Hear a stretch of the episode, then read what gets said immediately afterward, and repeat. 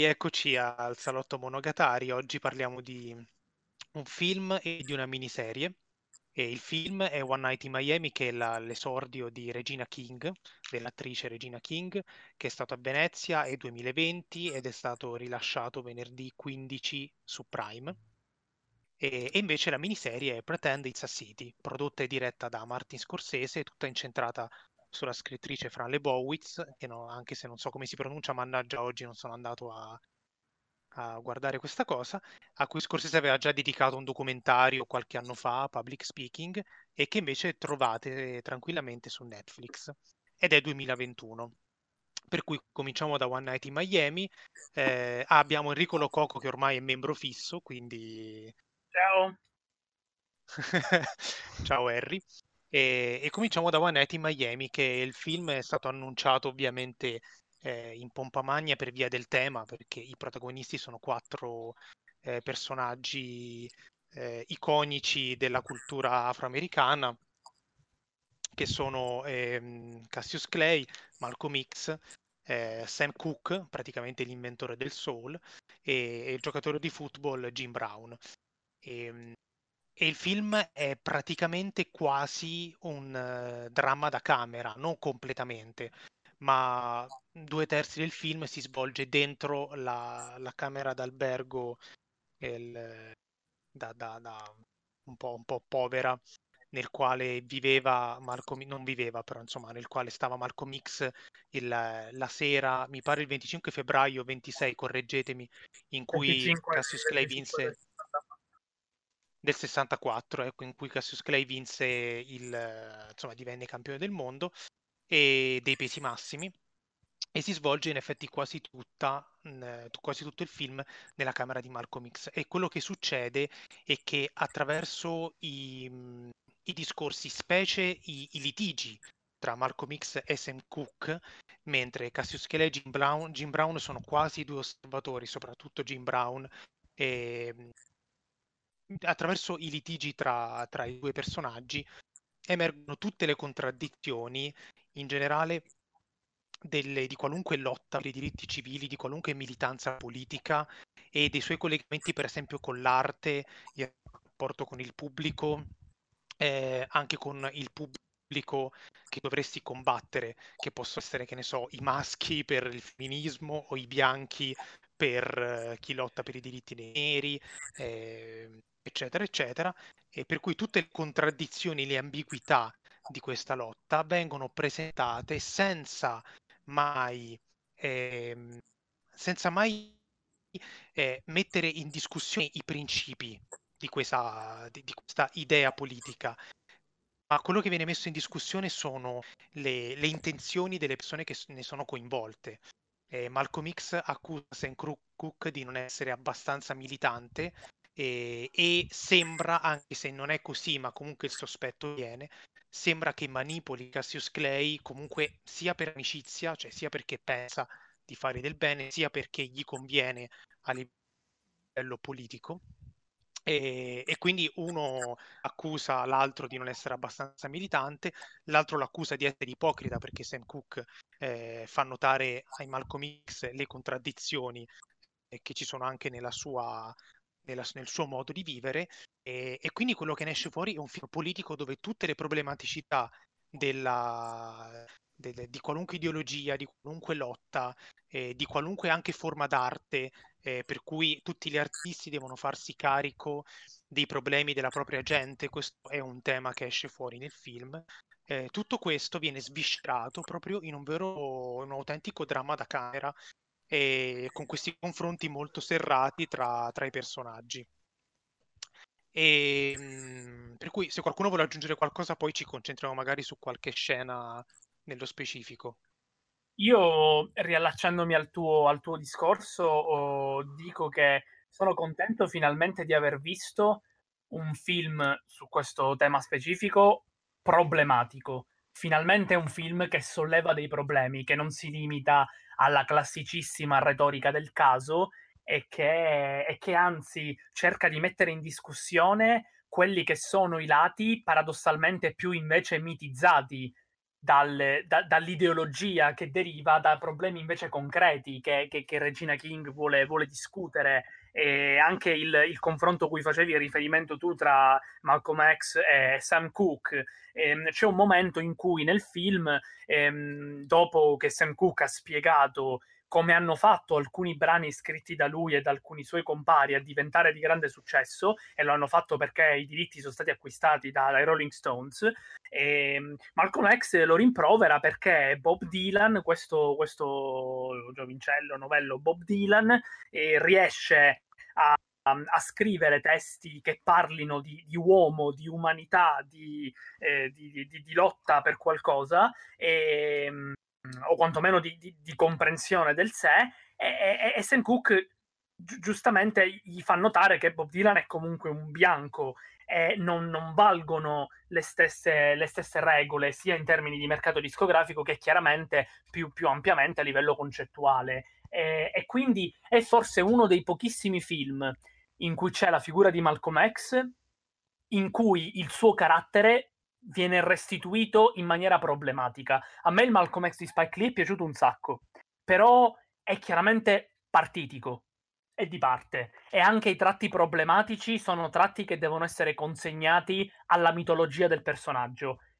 One Night in Miami fa un po' i conti invece eh, proprio con, eh, con, questa necessità di, di Malcolm X eh, di, di ehm, di portare le grandi icone del, del, del, della lotta, della, della, cultura afroamericana alla lotta per i diritti, per i diritti civili e, eh, gli afroamericani, eh, ma lo fa consegnando un personaggio eh, non esattamente trasparente, un personaggio totalmente driven by, l, l, scusate l'inglese non mi veniva in italiano, eh, guidato appunto to- totalmente mosso dal, eh, dal, dal, dalla, dalla, lotta per i diritti civili, dalla sua, eh, dalla sua passionale appartenenza alla, alla nazione islamica. E, e com- come dicevi anche bene tu, ci sono personaggi che invece dovrebbero riempire la scena, come Cassius Clay o Jim Brown, che invece sono quasi sono astanti, eh, ascoltano, a volte problematizzano, ma lo fanno in maniera molto silenziosa, lo fanno nel privato. Eh, Cassius Clay con Sam Cooke, Jim Brown con, con Malcolm X, eh, e questo anche cinematograficamente secondo me funziona un sacco. La, la, gestione dei tempi del racconto, nonché dei tempi di battuta degli stessi attori, che per me tutti e quattro sono stati straordinari.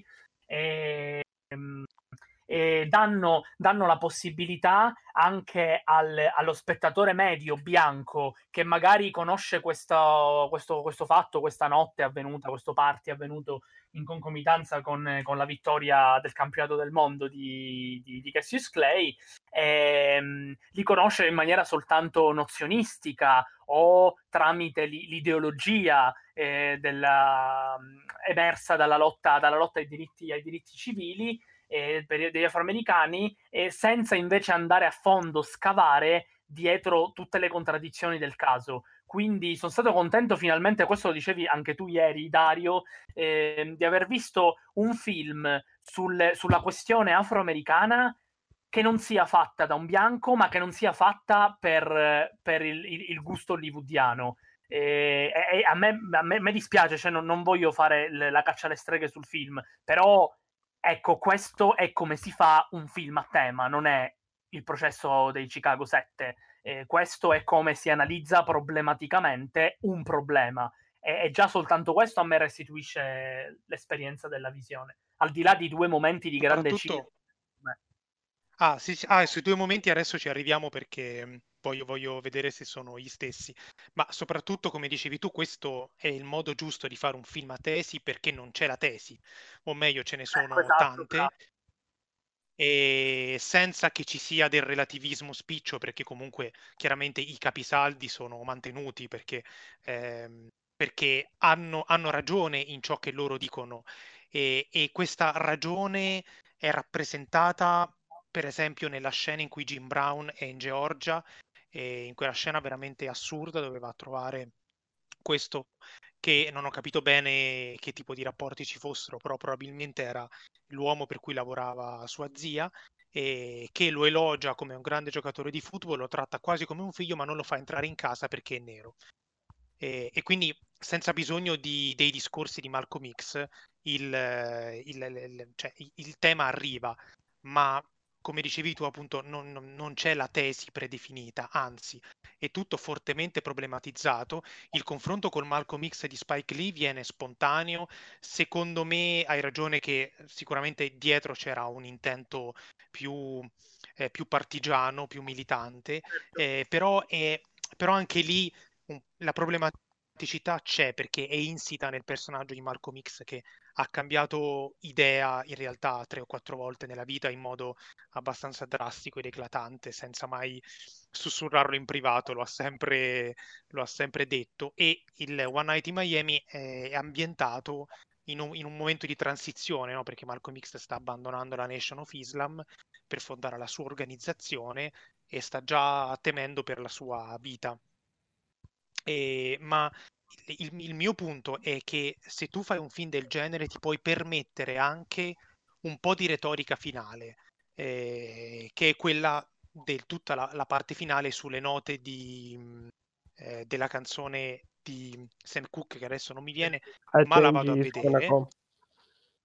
A Change is Gonna Come, sì, che è la, la, risposta, tra virgolette, di Sam Cooke a Blowing in the Wind, canzone uscita postuma perché il film non lo dice, però Sam Cooke è morto tipo due mesi prima, è stato ucciso due mesi prima di Malcolm X, quindi ehm, loro due sono centrali nel film perché sono gli ultimi mesi della loro vita, ok? Cassius sì, Clay tra... e Jim Brown gli, gli sopravviveranno, eh, per cui sono perfettamente calati nel, nel contesto degli anni 60 e, e soprattutto non c'è tutta quella retorica banalmente anti-bianchi, anti-repubblicani, anti-America, anti-tutto, eh, c'è la rappresentazione, soprattutto all'inizio, giusta dell'America negli anni 60 e tutto quel pezzo un po' retorico finale Regina King se lo può permettere perché eh, dopo, un, dopo, un, film del genere non risulta falso o ipocrita, eh, ma anzi è, è, interessante perché la, la, scena che diceva Enrico, quella in cui Malcolm X fa ascoltare Blowing in the Wind a Sam Cooke, è una scena rivelatrice perché, eh, perché hanno ragione torto tutti e due. Cioè, Malcolm X ha dimostrato che Sam Cooke ha ragione perché ha tirato fuori un, un bianco per dimostrare la sua tesi, e, e, al contempo però ha dimostrato a Sam Cooke che lui, che la cui musica è stata veramente ecumenica tra bianchi e neri, ma a livello di musica, non a livello di parole. E quindi poi il testo di A Change is Gonna Come è, è la prova che Sam Cooke ha, eh, ha sentito davvero le parole di, di Malcolm X. Per cui sì, hai ragione, ma anche il fatto di riconsegnare la figura di Malcolm X a una dimensione più umana e meno mitologica è, è, è davvero un, una, una fase centrale del, del, film. E poi chiudo, e così poi lascio parlare gli altri. E il film rimane problematico fino alla fine. Eh, uno dei due momenti cinematograficamente più intensi del film è quello in cui eh, Cassius Clay fa la transizione in Muhammad Ali all'interno della Nation of Islam e eh, dopo che si è parlato per tutto il film, loro hanno parlato per tutto il film di, mh, di cercare di armonizzare eh, bianchi e neri, anche se in modo problematico, perché Malcolm X non era proprio in questa idea.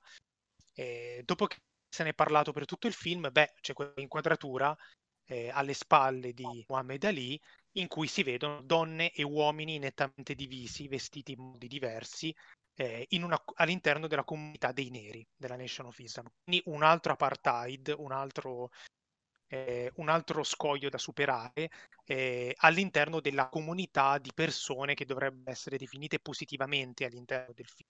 Per cui quell'inquadratura lì è molto più politica, è molto più femminista dell'80% della robaccia che ci siamo sorbiti da Netflix nell'ultimo anno. Che alla fine Però, detto questo... fa Jim Brown quando sono a tavola nella camera d'hotel perché lui dice ci sono persone più bianche anche tra le persone di colore.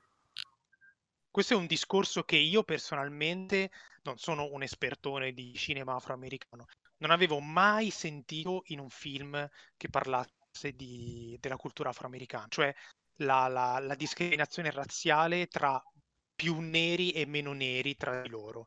Una cosa che non avevo mai sentito, potevo immaginare ci fosse, però detta così chiaramente è un altro elemento, eh, un punto a favore della sceneggiatura che comunque è il punto forte del film. Sì, che tra l'altro quella cosa, quel, quel discorso che tra Jim Brown e Malcolm X che citava Simone è effettivamente è un, si ricollega di, direttamente a quell'inquadratura di cui tu parli, Dario. Non so se è quello che esattamente ha detto Simone perché non, capi- non ho capito bene quello che ha detto, però, però sì, cioè di fatto alla fine la, quell'inquadratura lì è un po' la rappresentazione di quel discorso. Devo dire sì, sì, sì, beh, lì l'apartheid è tra maschi e femmine, però è la stessa cosa. Sì, sì. Abbia, meno neri, più neri, cioè è sempre un tipo di apartheid, insomma. C'è una scena che mi ha, mi ha provocato, non so se mi sentite bene, comunque è una scena che mi ha, diciamo, mi ha fatto particolarmente pensare, che è stata anche la, la scena che mi ha un po' destato. Io non, diciamo, mi è piaciuto il film, non, lo, non, sono particolarmente entusiasta, però mi è piaciuto. È una scena che mi è piaciuta molto, è quella in cui del racconto che fa Malcolm X della volta che vide Sam Cooke fare lo spettacolo eh, con l'audio che viene tagliato. È una delle scene su cui, diciamo, secondo me cerca di giocare molto Regina King per, per dare un po' di enfasi al suo racconto, cioè la usa anche come momento abbastanza clou. E, ehm, e c'è questa, a parte, vabbè, eh, oggi non si vedrebbe mai in un concerto se c'è un problema tecnico tutti a fare bu subito, però chiaramente il contesto è un altro, cominciano a fare bu quando eh, Sam Cooke perde l'audio e perde diciamo, l'elettricità che gli permette di cantare al microfono e, e lui comincia a, a, fare questo ritmo assolutamente assolutamente, boh, non lo so, molto basico, elementare, con cui coinvolge tutti quanti e comincia a cantare a cappella. E noi vediamo questo montaggio di lui che canta e tanti dettagli nel pubblico di persone che vengono coinvolte. Dopodiché a un certo punto, quando Malcolm X con- comincia a fare pure lui, a battere il ritmo, pure lui è entusiasta dell'evento collettivo che Sam Cooke è riuscito a, a creare dal nulla, e c'è questo ca- carrello all'indietro nel momento in cui Malcolm X dice in realtà da dietro noi non sentivamo nulla di quello che lui stava cantando, ma bastava.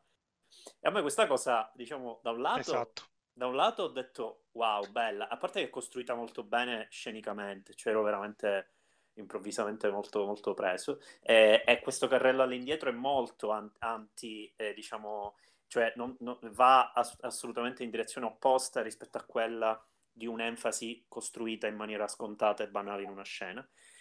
D'altro canto, è, diciamo, è, è, quel momento è molto coinvolgente, allo stesso tempo è stato problematico per quanto mi riguarda, perché stava dicendo Malcolm X che eh, quasi a prescindere dalle doti e dalla qualità delle cose che, ven- che vengono realizzate da questi artisti, che definirli si voglia, poi ne parleremo anche per Scorsese, eh, fra il, il, giocatore di football che vuole diventare attore, eh, Cassius Clay e Sam Cook ovviamente, a prescindere da quello che loro riescono a fare a livello qualitativo, comunque hanno avuto, hanno questo effetto sul, sulle persone.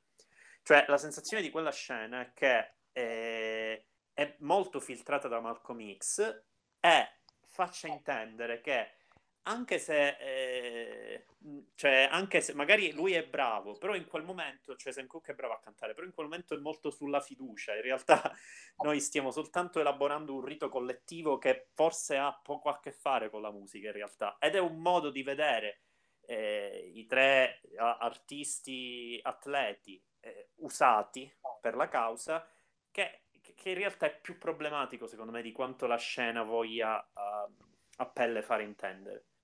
È giustissimo, ma è problematico proprio per, per la messa in scena, nel senso che mm-hmm. per come è girato noi in realtà apprezziamo moltissimo le, le doti canore di Sam Cooke, l'attore è anche molto sì. bravo, perché proprio entra nella scena, infatti è riuscita meglio secondo me dell'altra scena pubblica del film, cioè l'incontro eh, di, di Cassius Clay.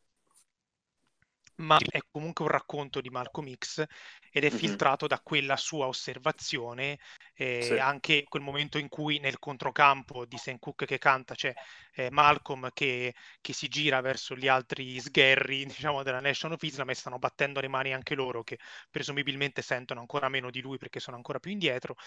E, esatto. Ed è esattamente ed è uno, una delle tematiche del film, cioè lo sfruttamento eh, dell'arte a fini politici eh, perché quello che lui gli ripete in continuazione a tutti e tre, voi siete delle figure fondamentali e quindi dovete usare questa forza che avete sul pubblico che prescinde, come detto tu, dalla qualità per trasmettere un messaggio. Però ripeto, non so quanto fosse voluta o meno, ma questa problematicità nella sceneggiatura comunque c'è è anche abbastanza esplicita. Sì, sì, e la, la problematicità il film la lascia me, problematica, la lascia aperta. Secondo me certo nel contesto della scena è, è un po' eh, diciamo una problematicità messa in dubbio perché in realtà è un artifizio Malcolm, con cui Malcolm X convince quasi in maniera sì, sì. netta i suoi, i suoi, interlocutori che effettivamente sì, sono quello, sono un, uno strumento, eh, sono un, un simbolo. Eh, per cui diciamo, in quel momento, secondo me... È subdola problem- come... esatto, perché la problematicità arriva in maniera più subdola, è come se non osasse esporsi troppo perché il film è quello che è. In realtà c'è se si legge tra le righe, però eh, possibilmente il film ha anche eh, ambizioni, diciamo, eh, commerciali da, da, premio ed è, è, assolutamente non una cosa negativa affatto, però secondo me è il motivo per cui queste problematicità ci sono ma sono sotterranee, quelle più velenose sono molto sotterranee, secondo me. Ci sono ma sono sotterranee. Non, eh, cioè, secondo me sì sono sotterranee ma io lo vedo proprio come una cosa positiva, rende, rende certo. lo script meno attesi, capito? E sì, con più livelli, sì. senza che sia talmente veramente pavido, perché poi alla fine le cose le dice uno. Eh, rivedendoselo, sono sicuro, emergono ancora di più alla, altre, altri particolari. Noi ora siamo sì, freschi di visione, ovviamente. Io rispetto, rispetto all'incontro, all'incontro, di box volevo dire che le mie due scene del, del film le mie due preferite sono proprio quella che diceva Marco e l'incontro di box. Perché eh, questo incontro di box e mi è sembrato praticamente un concerto de facto, scandito proprio dai pugni che sembrano, che sembrano percussioni, mentre il, il, la, la, sequenza del concerto nella sua parte iniziale, quindi quella di rottura in cui il, diciamo, il rivale di Sam Cooke fa saltare un po' tutto l'impianto per non consentirgli di cantare e gli strumentisti, e gli strumentisti escono fuori scena, è, è, sembrato quasi un incontro invece di pugilato, un, una, un, un, forte momento di rottura che poi, come diceva Marco, diventa l'artifizio retorico di Malcolm X per, per convincere, i, convincere gli astanti che proprio l'iconicità dei personaggi che rappresentavano avrebbe consentito una voce più, più, alta nella lotta ai diritti civili con questo carrello all'indietro che per me è anche una, una presa di posizione di, di, di King. È anche dire io prendo un attimo le mosse da questo modello e voglio problematizzare invece il, il, l'altro modello, quello mitologico di, di, Malcolm X che viene solitamente rappresentato. Quindi secondo me è efficacissimo anche, anche sotto questo profilo. Sì, sì, son, sono abbastanza d'accordo. Tra l'altro io avevo visto prima Pretend It's a City, e dove c'è quel pezzo dove Fran dice, vabbè, Cassius Clay ballava sul ring. La prima cosa che ho fatto appena appare l'incontro in One Night in Miami era vedere se l'attore avrebbe ballato e in effetti balla a un certo punto, eh, si sì, proprio fa delle mosse da... E quindi mi è piaciuto molto anche questa aderenza. Eh, insomma, le, le, le, veramente, veramente gli attori, tra l'altro è un film, ripeto, una specie di dramma da camera, quindi chiaramente tutto è molto concentrato sulle capacità attoriali. E, non escludo, ci sia una... non escludo ci sia una fonte letteraria. È tratto da una pista teatrale di... Esatto, di Powers, sì, sì. Infatti mm-hmm. Powers è, è, è accreditato, è il, è il, primo sceneggiatore accreditato del film. Perché era probabilmente sì. sia l'Oscar per questo che per Soul. Eh, esatto, tra Poi, l'altro. Eh, ah sì, anche per Soul, certo, sì, sì. Pretendizza City, miniserie, sette puntate se non sbaglio. ehm, una... qualcuno ha detto, io public speaking non l'ho visto, non so chi di voi lo ha visto, eh, però Sì, sì. mi pare Marco, vero? Mhm. Non so che rapporto Sì, ci sia eh, tra i due, cioè se sono molto simili o cosa. È molto simili, c'è sempre l'intento iniziale di fare una chiacchierata e poi ovviamente tutto deraglia a favore del, del- diciamo del, del- della- del monologo, la tendenza al monologo di, di, di Lebowitz. Eh, però sì, io l'ho visto un paio d'anni fa, devo dire che l'ho visto in una rush di visioni di, di film un pochino eh, eh, secondari, tra virgolette, di Scorsese e non è fra quelli più memorabili. Io preferisco la serie, ho preferito la serie al film. Però Mhm. alla fine là si, respira la stessa aria, quindi questa voglia di, di parlare con la città di New York, eh, una sorta di, di- di- di atto di amore e odio nei confronti del, di NY, è, è, diciamo sempre, sempre molto ironica e su quello stesso filo comunque, quindi sono molto molto simili. Sì, però devo dire una cosa, eh, sempre per la rubrica ormai fissa, i recensori non hanno capito. Ehm, per carità, c'è il riferimento alla città anche nel titolo e, e New York è centrale soprattutto nei primi tre o quattro episodi, ma, mm, ma comunque per come me l'avevano venduta nelle recensioni è come una serie su New York raccontata da Fran, in realtà è, è molto di più, cioè lei parla di, di tutto, parla del contemporaneo, delle, dei nuovi luoghi comuni, delle esperienze passate, anche quando non viveva a New York. New York è centrale più nei primi episodi, poi riacquista chiaramente per dare una chiusa nel finale attraverso tutto l'ultimo episodio bellissimo all'interno delle biblioteche di, di New York, veramente straordinario perché invece di fare un, un episodio tutto dotto colto, in realtà si concentra molto sui luoghi, questi scaffali, eh, su- sulla presenza fisica dei, dei libri, il primo libro regalato a Fran che lei si passa tra le mani, eh, per cui è pieno di questi momenti eh, anche delicati, sempre all'interno del contesto di, di New York. Certo, la- il leitmotiv del- della serie è Fran che cammina per le strade della città e sembra, non si capisce bene se sembra lei un alieno all'interno di quel contesto o viceversa, perché dopo un po' ti abitui più a lei che alle stranezze che, che- che lei trova in giro, tipo targhe, tipo, eh, non lo so, donne che trasportano pesi, insomma, di tutto. La- la- tutta la, la varietà, l'eterogeneità della città vista dagli occhi di un, eh, un personaggio che ha fatto veramente la storia, perché lei racconta di aver conosciuto praticamente chiunque, appunto racconta anche di Cassius Clay, di Charles Mingus, di eh, Duke Ellington, Eh, eh, ma di Andy infatti, Warhol, cioè, infatti, stupendo. ma infatti il punto del, del- il fatto che la serie non è solo sulla città è su- basato sul fatto che New York non è soltanto una città.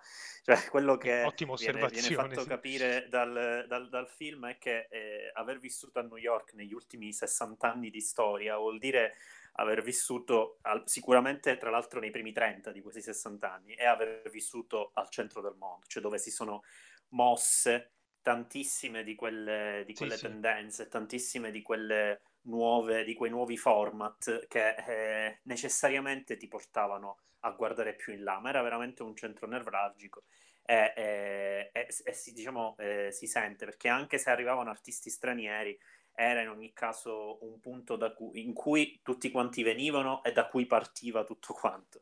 Per cui la, la sensazione è proprio questa, che non sia solo su New York che si presti a tutto un- tantissimi altri argomenti, proprio perché New York si prestava a una quantità di esperienze diverse che, eh, che per, che per noi umani è incomprensibile. Cioè pensare, cioè non è, forse è stato l'ultimo grande caso di, di città capitale della cultura nella storia, diciamo, non c'è mai stata poi Per ora eh, sì, per ora sì. Esatto, l'idea di un, di un luogo mecenatico eh, si è persa eh, proprio eh, alla luce anche del, del- del- dei nuovi, della- del, del nuovo eh, mondo high tech, che tra l'altro è anche tra gli obiettivi della satira di Lebowitz.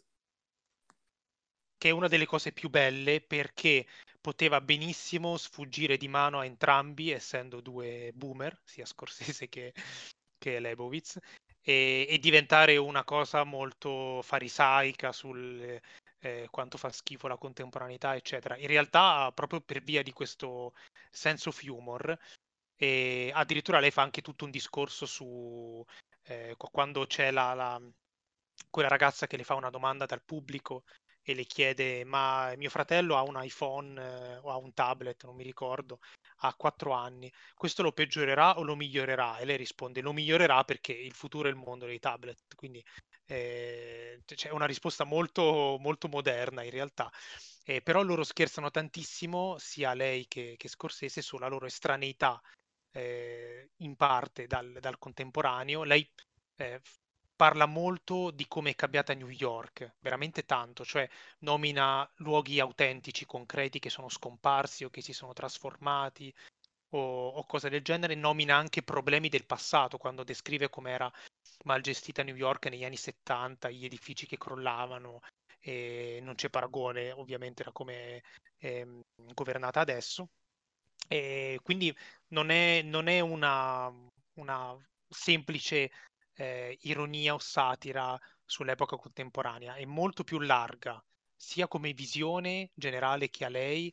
E, ehm, ecco, l'unica cosa magari che mi, mi dispiace un po', però a me personalmente, è che si è parlato poco, relativamente poco di scrittura, perché la Lebowitz ha delle cose da dire, appunto lei è, è famosa per essere una scrittrice che non scrive, pubblica un libro credo da più o meno la mia età, da 26 anni, e, e si fa pagare per non scrivere praticamente, cioè ha questo contratto aperto col suo editore senza che lei riesca mai a portargli il manoscritto definitivo. E questa è una cosa che poteva essere esplorata magari meglio, eh, però va detto che appunto alla fine l'intento della serie è un altro, è quello di presentare una, una realtà con tutte le sue sfaccettature, però da un punto di vista particolare e veramente bizzarro e alieno, come quello di Fren, che è una che va all'incontro di pugilato della storia più importante della storia e guarda come sono vestiti i presenti invece che guardare l'incontro. Quindi un, un personaggio proprio ai margini di, di, di, di, qualunque cosa. E nonostante questo, che si adatta benissimo, questo magari Marco è d'accordo, si adatta benissimo al linguaggio contemporaneo. Cioè eh, si adatta proprio bene alla, alla, struttura, per esempio, della miniserie o della, anche della stessa piattaforma Netflix, volendo. Eh, cioè non, comunque non la percepisci come Mhmm, qualcuno che viene da un'altra epoca, nonostante sia una che non ha nemmeno il telefono cellulare. E si adatta bene a, a questo contesto. Non so, non so perché, non so sì, se è anche, anche come si esprime lei, è una, sì, una sì, maniera sì, di esprimersi molto eh, adattabile, cioè lei è al confine con la stand-up comedian a momenti, anche per gli spettacoli vero, vero. che fa e per i tipi di interventi, per cui eh, insomma eh, si adatta molto e vedere, vedere, una serie sua su Netflix è come vedere le tantissime eh, sessioni di stand-up eh, comedy che hanno fatto tanti eh, tanti comici e sono tutte su, su, queste piattaforme. Quindi comunque è un, un tipo di indirizzo che ha il, la comunicazione delle piattaforme streaming che è molto azzeccato in questo caso e chiaramente Scorsese lo sa e Scorsese si muove in questa, in questa dinamica attualmente essendo dentro Netflix. Insomma probabilmente lo sfrutta e sfrutta quei tempi anche comici. Io volevo proporre un parallelismo un po' folle, ma secondo me neanche tanto, ma un pochino anche contraddittorio, eh, e cioè eh, quello con la mafia non è più quella di una volta di, Scorsese, di, scusate, di Maresco, perché, eh, ah. perché il, in realtà il ruolo del rapporto, cioè molto al centro di entrambi i film, è il rapporto fra il regista e una protagonista, che è particolarmente importante per la storia della città in cui ci si trova. Soltanto sì, che eh, qua si vede tutta la differenza di sensibilità di un, di una, di un, di un discorsese che seppur di origini italiane è, è vissuto intriso da, del sogno americano, del suo, dei suoi lati anche molto negativi, ok? E quindi tutte le... Eh, però anche della, della, del, dell'aspetto più bello del poter credere tra virgolette a degli eroi o comunque a delle figure rappresentative e invece la figura di Maresco che vive ai margini del mondo a momenti è che è, invece ha una sfiducia nichilistica in qualsiasi cosa e anche con una persona che rispetta tanto come Letizia Battaglia e per cui prova tutto quanto l'affetto possibile, e, e, per quanto possa ridere, certe volte possono ridere assieme, comunque hanno una visione spesso opposta di quello che, eh, di quello che si vede. Per cui è, è interessante come parallelo perché non solo secondo me c'ha uno schema simile nel gestire il rapporto come qualcosa di centrale per il modo in cui si racconta un luogo, eh, ma è un rapporto di due persone anziane che hanno visto la storia davvero eh, davanti ai loro occhi eh, e stanno tirando un po' di, di fila. Ehm, però chiaramente eh, per, per, me è un modo, un parallelo che mi permette di vedere come da un lato ci sia la possibilità di credere in, in una persona e dall'altro invece eh, non ci sia ed è tutto il contesto che determina questo, quindi è un, una sorta di ping pong fra quello che è il mondo e la città in cui si muovono questi personaggi e il, il loro rapporto e il loro carattere. Ma non solo, ehm, proprio in base a quello che dicevi tu, nel film di Maresco, il ruolo, tra virgolette, alieno eh, di, di, Fran è svolto eh, talvolta da, da, Letizia Battaglia, quindi dal soggetto diciamo, del, del, film, e talvolta dallo stesso Maresco, proprio era, eh, per cui si, si, rimbalzano questa estraneità dalle cose, eh, mentre in questo senso sì. l'occhio di Scorsese è un po' più distaccato, un po' più curioso di osservare l'alieno, no? Lì è tutto alieno, ecco, è, è più, sì. è più sì. È, è, alieno anche, è alieno anche la struttura, paradossalmente, delle, delle, due, delle, due, opere rispetto a loro stesse, nel senso che eh, Maresco è un film deforme, eh, Scorsese invece è un film molto, eh, molto, un film o una serie, o che dir si voglia, molto... Eh, nelle sue, molto nel, diciamo, nelle sue abitudini, diciamo, io lo riconosco molto Scorsese nel ritmo del, della miniserie e anche nella sua evoluzione più particolare che in realtà è la cosa che mi è piaciuta di più della serie, cioè iniziare come raccontando attraverso le interviste in una maniera abbastanza distante, a poco a poco cedendo sempre di più ai retroscena di queste interviste. Mm-hmm. Tutti gli ultimi, gli ultimi, due episodi sono lentamente, vero, cominciano vero. a far vedere loro che vanno in pausa e, e film, la serie finisce con loro che iniziano a fare la discussione e dicono ma quando abbiamo fatto public speaking? Ah ma stiamo registrando, ah ma no questo, questo dovevate dirmelo che stavate registrando, c'è sempre questo ripiegamento finale. E mi piace di più perché mi restituisce la materialità di, un, di, un, di, un'opera che mi deve restituire dei luoghi e delle cose molto concrete che sono entrate sì, a contatto sì. con cose quasi mitologiche, per cui mi piace molto che e a un certo punto la serie prenda questa piega. Mm, sempre per tenermi su quel parallelo, Maresco ha fatto un film deforme invece, cioè non c'è una gerarchia narrativa o in generale, tra virgolette, drammatica, perché io mi sono emozionato a vedere loro in, in Pretendizza City che si vanno sistemando, però non è una costruzione drammatica, è una costruzione, eh, diciamo, eh, molto, molto rigorosa, molto da autore anziano che sa come si fanno come si fanno film e come si fanno le cose, e l'ha costruito così. Maresco ha sfiducia anche in questo, quindi diciamo c'è sì, una sì, certo, nella, nella forma, la sfiducia nella, nella forma, forma, ecco, appunto. Da cinico TV da sempre. Eh, eh, però in appunto, effetti sì, appunto. Scorsese eh, una delle cose più belle è proprio la natura frammentaria di tutta la serie, che assolutamente non va in ordine cronologico rispetto alla, alle, alle, conversazioni che hanno avuto per fare, il, per fare la serie Scorsese la Lebowitz, ma appunto se, in alcuni pezzi sembra andare a ritroso, invece in alcuni accelera, in alcuni eh, e, e, lo divide per temi, ogni, ogni episodio ha un, un, tema che però è molto vago, cioè alla fine lei anche lì parla di, di tutto e di più, partendo da, da, un determinato... Per cui in realtà credo che Scorsese segua molto l'andamento eh, mentale sinusoidale del suo, della sua protagonista eh, e alla fine quello che ne esce è questo, eh, questo ritmo è vero. Eh, sì, preciso ma comunque non lineare è preciso, non è lineare ma c'è una cadenza no? Eh, c'è, sì, sì, sì, c'è proprio un la sensazione di essere dentro qualcosa che abbia un suo ritmo ben preciso, molto studiato. Perché se no poi, eh, diciamo, eh, non ha senso quello che ho detto sul fatto che invece eh, Maresco ha fatto un film anarchico. Ecco. Questo è molto ordinato come film, perché il disordine, è, è, il disordine diciamo, sinusoidale che dici tu, è comunque nel, nel, diciamo usuale in Scorsese, in Shoemaker, non credo che qui sia intervenuto a Shoemaker, però eh, comunque ha quel tipo di, di, andamento, ok? Un po' schizzato, però insomma è schizzato, era schizzato per gli anni 70, adesso invece è un tratto come, che riconosciamo, classico. molto autoriale, classico, esatto quindi anche qui sì, sì, eh, diciamo, a, a, guardare Scorsese è bello perché attraversando tutti questi anni vedi veramente come eh, come, come, succede con Spielberg, con Coppola e con qualcun altro, come certe cose che erano rivoluzionarie ora sono realmente cose che determinano il gusto comune a momenti. Per cui, insomma, eh, que- mi tenevo sempre sul parallelo, eh, Maresco invece è anarchico completamente, cioè non c'è niente che sia minimamente vicino a qualcosa che la gente possa amare.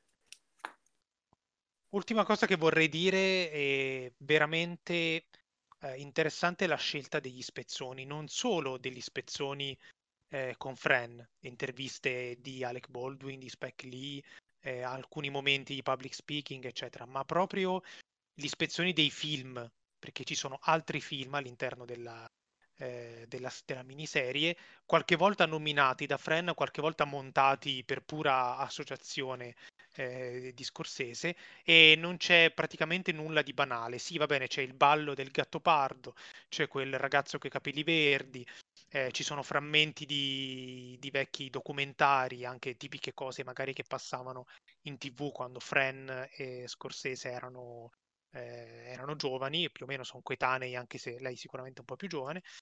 Eh, per cui anche la scelta del materiale non è, non è banale ed è un altro dei mille modi, delle mille facce con cui che Scorsese usa per raccontare l'America, così come questa stessa serie è una delle mille facce della sua filmografia che ha praticamente sempre eh, parlato di America, spesso anche autoriflettendo all'interno della serie perché ci sono riferimenti a Wolf of Wall Street, riferimenti a L'età dell'innocenza che è un film importantissimo per capire la visione dell'America di Scorsese e loro a un certo punto parlano di Edith Wharton, che è l'autrice di, del romanzo a cui è tratto il film. E insomma, t- tutta questa varietà di materiale visivo preso dal passato e dal presente e, e, anche di forme, il documentario, il film di finzione, l'intervista del talk show, l'intervista dal palco, che è tutta un'altra cosa, l'intervista privata, che è la, la, il nucleo principale del, del, privata, tra virgolette, al caffè, molto da artisti che è il nucleo principale della, della serie e insomma anche, anche, questo è un altro elemento da, da rilevare e che anch'esso è caratteristico comunque di gran parte della produzione documentaria di Scorsese, sia documentari musicali che sono pieni di materiali eterogenei che le altre, le altre cose che ha fatto. Sì, infatti diciamo una cosa su cui abbiamo dibattuto poco fa, eh, cioè il fatto che il film abbia effettivamente fosse il materiale apparentemente per un film. Io ho detto il film è il materiale per un film, no. E, e Pretend It's a City era effettivamente il materiale per un, uno dei, dei, tanti documentari eh, monstre di Scorsese eh, Netflix l'ha organi- cioè è stato organizzato in questo modo e sicuramente Scorsese diciamo eh, col team di montatori l'avrà presentato in questa mezz'ora precisa che sarà stata, eh, sarà stata decisa eh, da Netflix eh, proprio per, per, renderlo in qualche modo più approcciabile perché sicuramente eh, i documentari di Scorsese quelli mostri lunghissimi No Direction Home eccetera non sono quelli più citati del suo cinema quindi eh, in qualche modo presentare la, eh, il, di fatto il film in questo modo, perché come ha detto Dario non c'è, è sempre un po' vago il tema seguito in un episodio, quindi la realtà è che c'era un'idea più com- complessiva, anche questo discorso che ho detto io del lentamente eh, svelare eh, diciamo, il retroscena e l'organizzazione per effettuare l'intervista eh, e quant'altro, mm-hmm. è, è, molt- ha un respiro molto più grande rispetto all'idea di ok, dall'episodio 6 questa cosa succede. No, è una cosa che è molto graduale, che tiene conto veramente di tutto. Allo stesso tempo non voglio dire che sia eh, un limite, perché sì, possibilmente qualcosa è stata decisa per raggiungere quel minutaggio del singolo episodio. Allo stesso tempo, però, diciamo, eh, Netflix in altre circostanze ha lasciato a persone molto meno autorevoli di Scorsese libertà molto più ampie anche nei termini del singola durata dell'episodio. E siccome Scorsese, eh, io a me viene in mente il viaggio nel cinema americano, la divisione in capitoli non è una cosa che disdegna, secondo no, me l'ha, pre- l'ha, presa anche come, l'ha presa anche come sfida. Eh, quindi diciamo che è, è, un discorso molto dinamico. E questo sì. in risposta a chi può pensarlo non, non, non, non andrei a, eh, a condannare senza, senza, rifletterci un attimo la struttura della serie. Eh, non so Simone dove aveva trovato certe accuse alla serie rispetto al public speaking eh, un lungo. po' si sono lette in giro ok, si sono lette okay. Eh, sono abbastanza, sono abbastanza buffe diciamo in realtà lui cerca comunque sempre di sfuggire alla mezz'ora perché alla fine di ogni episodio, alla, dopo i titoli di coda, si aggiunge sempre un altro spezzone che, sì, è, potenzialmente potrebbe aprire un nuovo episodio, quello clamoroso dopo un episodio intensissimo dove si parla di, di, tutto e di più di Cassius Clay appunto e di altre mille cose spezzone finale la parla della Riefenstahl le Bowie spara della Riefenstahl cioè esatto, roba da sì, oddio sì. oddio adesso ci vuole un altro episodio ecco c'è sempre questa sensazione che, eh, che lui avrebbe voluto farne altri 300 e ci mette alla fine allunga quella mezz'ora con de- queste chicche notevoli. Altro, ci sono state critiche in merito a quel discorso sull'artista che durante la propria vita fa cose deprecabili e quindi non dovremmo più c'è una, cosa, c'è una cosa leggermente contraddittoria che adesso non, non, che però diciamo fa parte anche del personaggio di Lebowitz, cioè che lei fa questo discorso sulla, su Riefenstahl, però allo stesso tempo, poi dopo, io adesso non me lo ricordo precisamente purtroppo, però eh, dice perché dovremmo privarci di una cosa bella se c'è poi dietro un... Eh, però mi, devo, mi dovrei andare a ricordare di chi parlava. Sì, parlava di un, di un, compositore, di un compositore eh che ha avuto dei, delle accuse a mm, carattere sessuale, mi pare. Esatto. E, sì, io, io, non l'ho vista completamente come una contraddizione, cioè è vero che mm.